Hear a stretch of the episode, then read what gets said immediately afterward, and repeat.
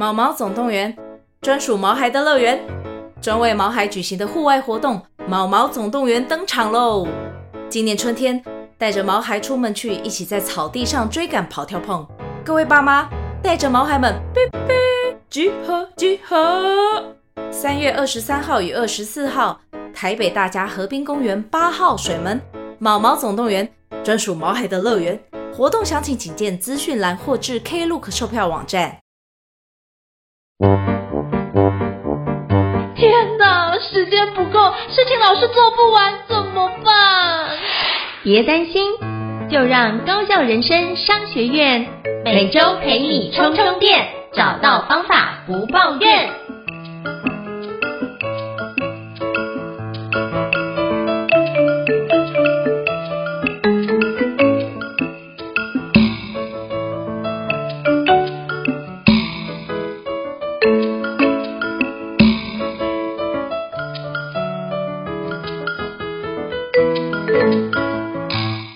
大家好，我是赵胤丞，欢迎大家来到高校人生商学院的活动推荐哦。我不知道各位过去是不是有曾经参加过类似野餐生活日这样的概念呢？我今天想跟各位推荐一个非常棒的活动，叫做思维市集野餐生活日哦。那这个是在十二月初会举办的一个活动，在十二月二号、三号会位于台南会举办相关活动。那今天非常荣幸可以邀请到思维行销有限公司的执行长陈兴元老师，思维哥来跟各位伙伴分享这个活动，那我们欢迎四位哥，Hello，四位哥你好。嗨，大家好，我是四位哥，很高兴今天有这个机会，就是让应承邀请来参加我们的 Podcast 节目，那也可以跟大家分享一下，就是。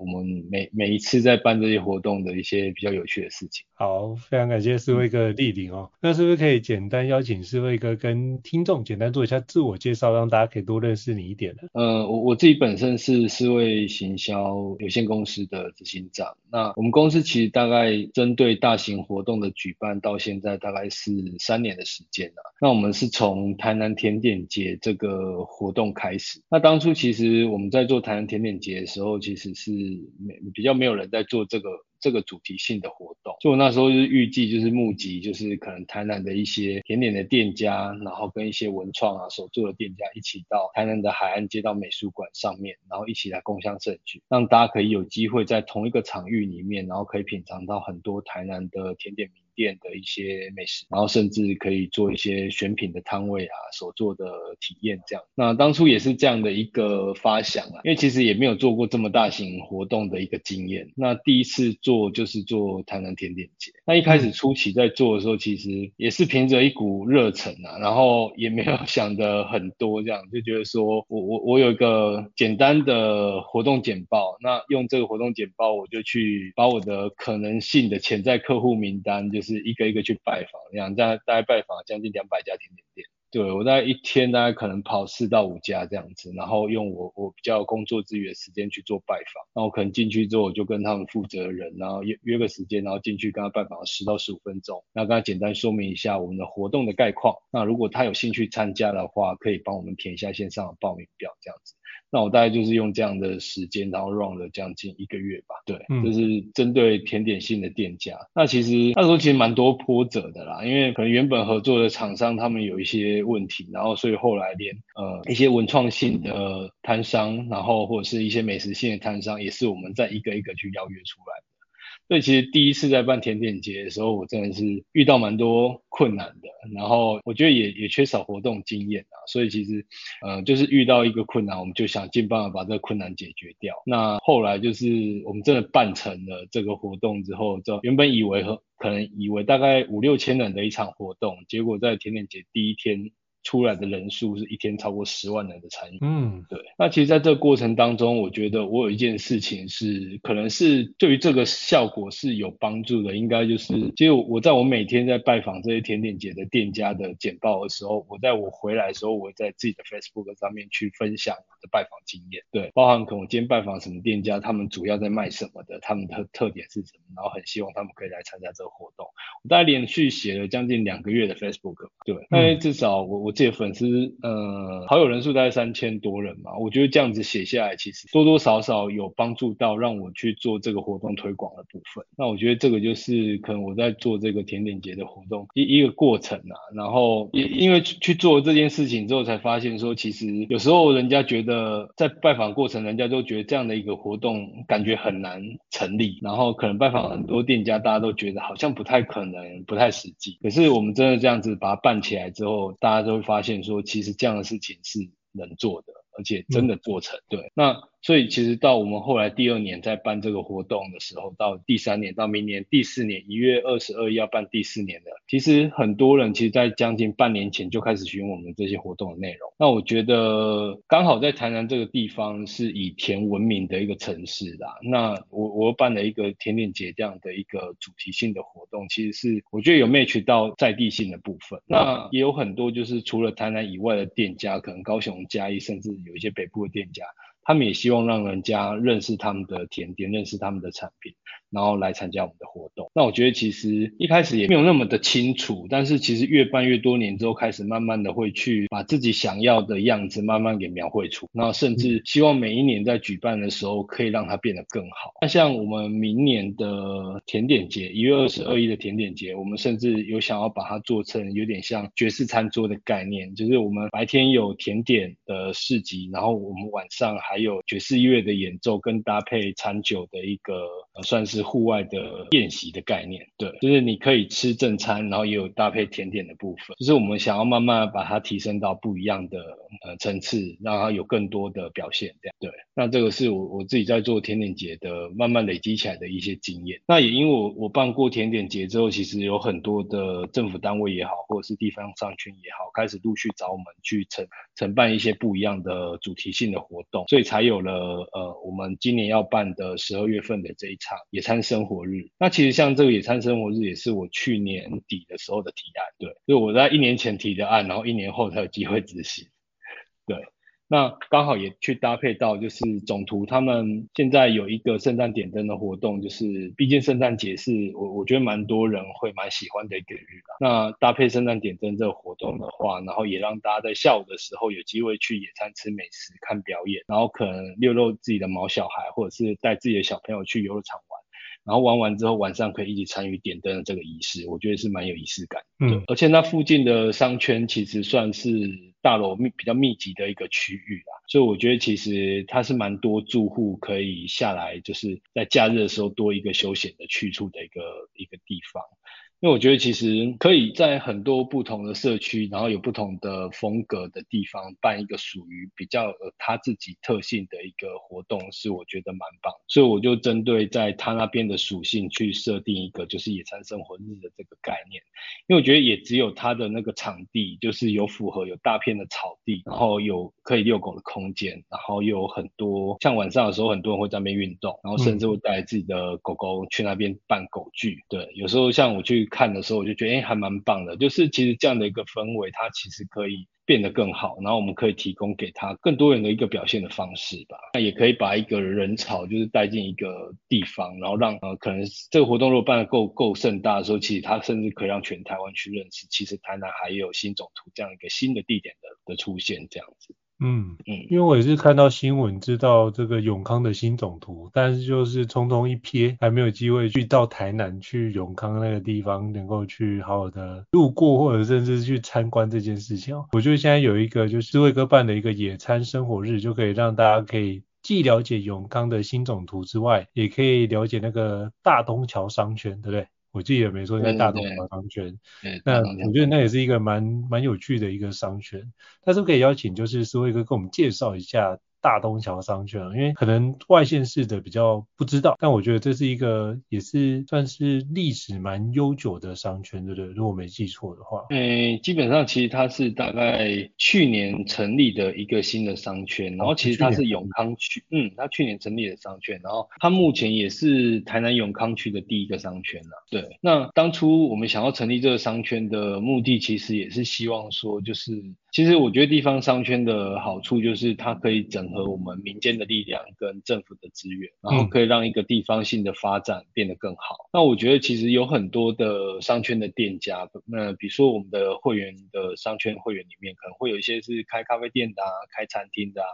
然后开日本料理的，然后可能甚至开医美诊所、开眼镜行的，各种各样不一样，各各各式各样不一样的会员。可是我觉得很多的会员其实都会卡到一个，就是其实他们对于经营自己的品牌这件事情，有时候不是那么的擅长。对，那你透过政府的力量，其实政府花了蛮多，每一年其实他花了蛮多预算在辅导商圈这件事情上。对，那辅导商圈的会员店家，其实就会变成说，就是比如说像我们在办活动的时候，我们就可以透过活动的方式，让会员店家被曝光，然后可能引导这些来活动的这些呃民众们，可以去他们的店家做消费。比如他可能是咖啡店，然后也在我们活动场域附近，那或许大家也可以过去他们的店家走一走、坐一坐、吃一吃他们的美食，对。那甚至有一些是在地的一些很有名的一些小吃的店家，那其实透过这样的一模式，我们也可以去拓展他们的人流，因为你本身活动一定会带来大量的人潮，那这些人潮你也是可以把它引导到各个不同的店家去，那同时你就会帮助这些店家成长，那帮助这些店家成长之后，其实就有机会会有更多的人加入这个会员商圈里面，那你的商圈有更多的点之后，其实你才有机会让这商圈变得更加的繁荣啊。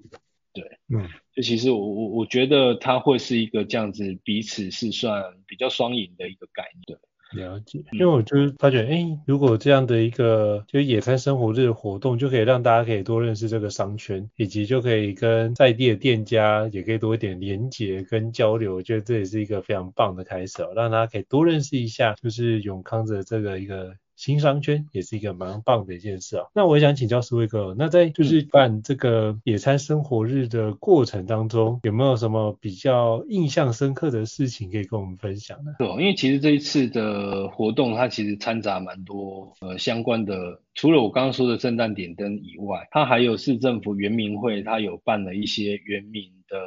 静态的成果展，然后还有一些介绍原民的一些灯箱，它其实是会放置在不同的会员家前面，然后让大家去这些会员店家的时候，同时也可以去认识我们原民的一些文化。那其实我觉得透过这些活动啊，它其实就是做一个大型的串联。其实每一次的活动，我就会去思考说，那如何让这些活动变得更多元，然后去串联更多的资源之后，我们可以整合更多的。人群进来，然后有不同的受众，因为原名可能有原名的受众嘛，嗯、然后你可能一般的民众喜欢点圣诞点灯这个仪式感的的受众，然后有喜欢逛市集的受众，有喜欢看音乐表演的受众，那我们透过一场大型的活动，把这些人整合进来，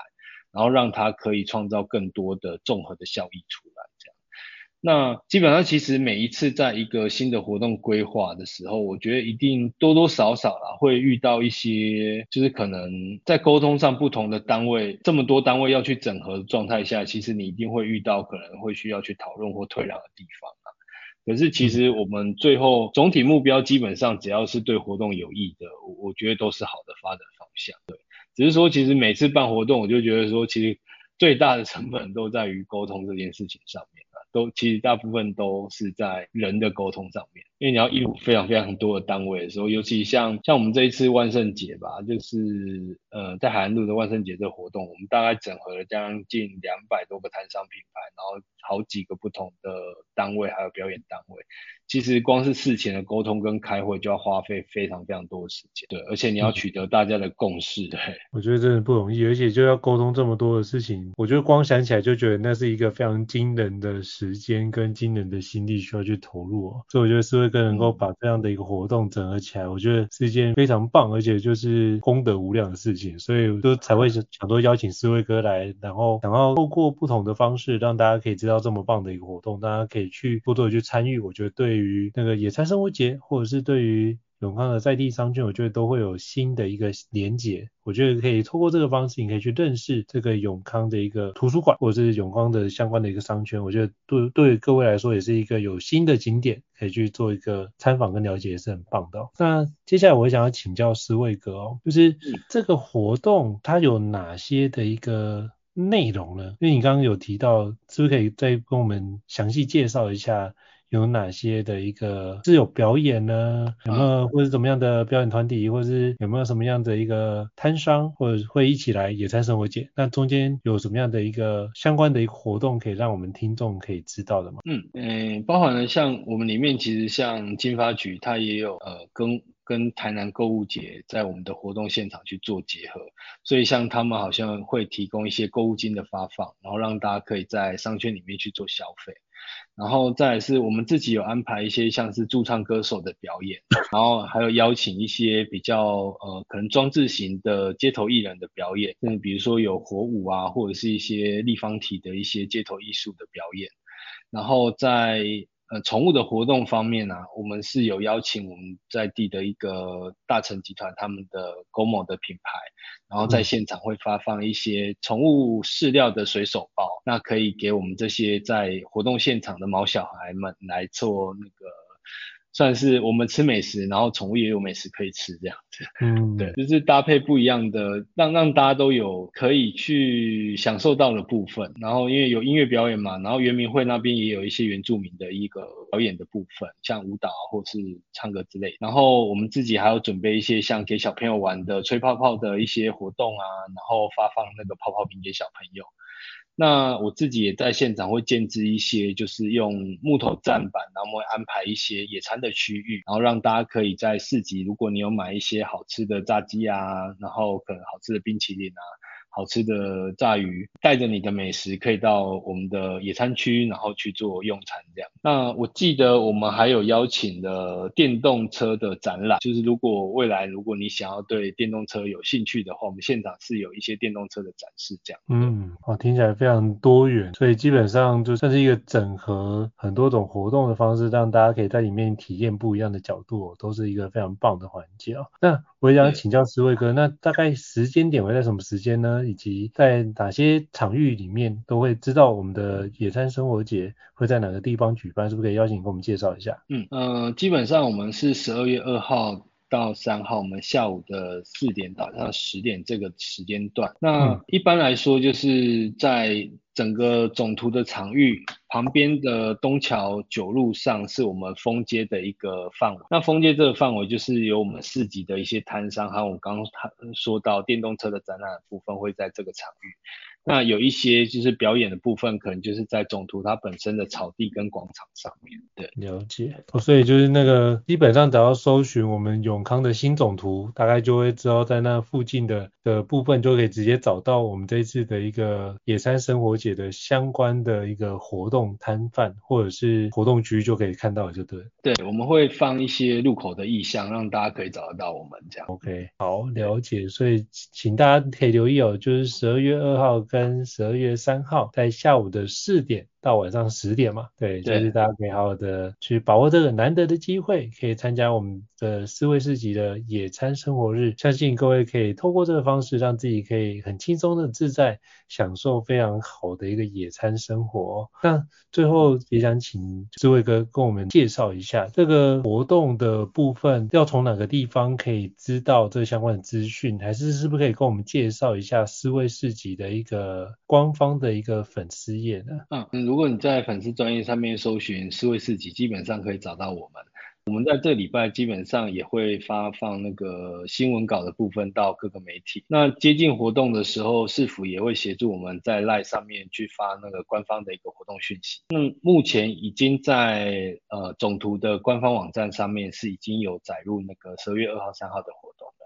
好，到时候把等新闻稿出来之后，我会把这个相关资讯放在这集的 Podcast 的资讯栏位当中，提供给各位听众做个参考。我真的诚挚推荐，因为我认识诗卫哥，知道他做的活动都是有口皆碑哦，所以非常推荐大家可以好好去享受你的周末，然后一起到我们的大东桥商圈以及我们的一个台南市总图。在永康的市总图，那你就可以搭配包含台南购物节的方式，一起来做相关的一个体验了。相信你可以在这个十月二号跟三号的野餐生活日当中，可以让各位有一些不一样的生活的乐趣出现，然后你会有一些不一样的很棒的回忆哦。那再次感谢思威哥的莅临跟我们分享这个很棒的活动。那如果各位听众觉得高校人商学院不错的话，也欢迎在 Apple Podcast 平台上面给我们五星按赞哦。你的支持对我们来说是一个很大的鼓励跟肯定。那如果想要知道相关的一个主题或活动，欢迎 email 讯息让我们知道，我们陆续安排像思威哥这样的一个专家来跟各位伙伴分享哦。再次感谢思威哥，谢。那我们下次见，拜拜。谢谢，拜拜。